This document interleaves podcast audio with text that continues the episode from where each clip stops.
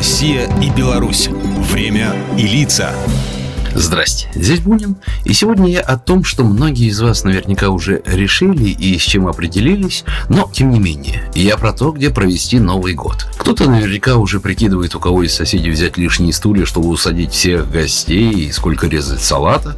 Некоторые судорожно ищут в загородных домах отдыха свободные коттеджи, а другие уже пакуют чемоданы. Времена, когда определенная часть наших сограждан отправлялась за границу, ну, скажем так, пока на вынужденной паузе, и уже не первый год. Еще с началом ковидной пандемии внутренний туризм стал развиваться, и на карте России и Беларуси появилось немало любопытных и достойных мест.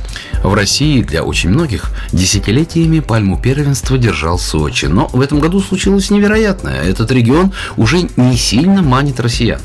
Как сообщает телеграм-канал «Акценты Юга», еще осенью количество бронирований в Сочи обвалилось почти наполовину. И даже на Новый год горнолыжный курорт «Роза Хутор» забронирован был лишь на 40%. А ведь в свое время сочинские власти чего только не делали, чтобы привлечь туристов.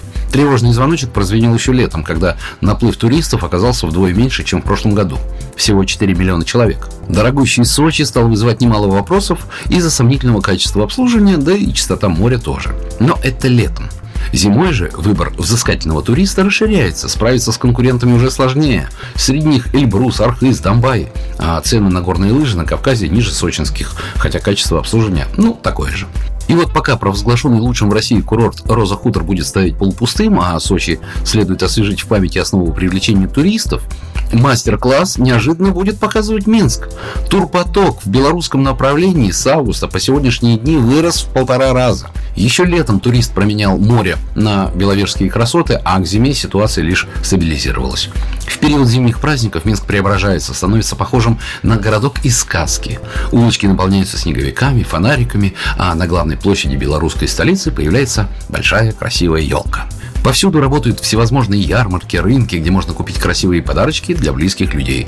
Ну и народные гуляния с фейерверками да концерты любимых коллективов тоже привлекают туристов. Кстати, упомянутая Беловежская пуща, которая является самым крупным лесом в Центральной Европе, в новогодние праздники тоже желанный пункт назначения для приезжающих. К тому же здесь находится знаменитая резиденция Деда Мороза. На территории Беларуси есть множество баз отдыха, усадьб, национальных парков и оздоровительных центров, которые расположены в экологически чистых местах. Здесь можно не только замечательно встретить сам Новый год на фоне природы, но и просто пройтись по лесу, покататься на санках или в конной упряжке, чтобы, расслабившись от трудов праведных, получить праздничное душевное вдохновение. Программа произведена по заказу телерадиовещательной организации Союзного государства.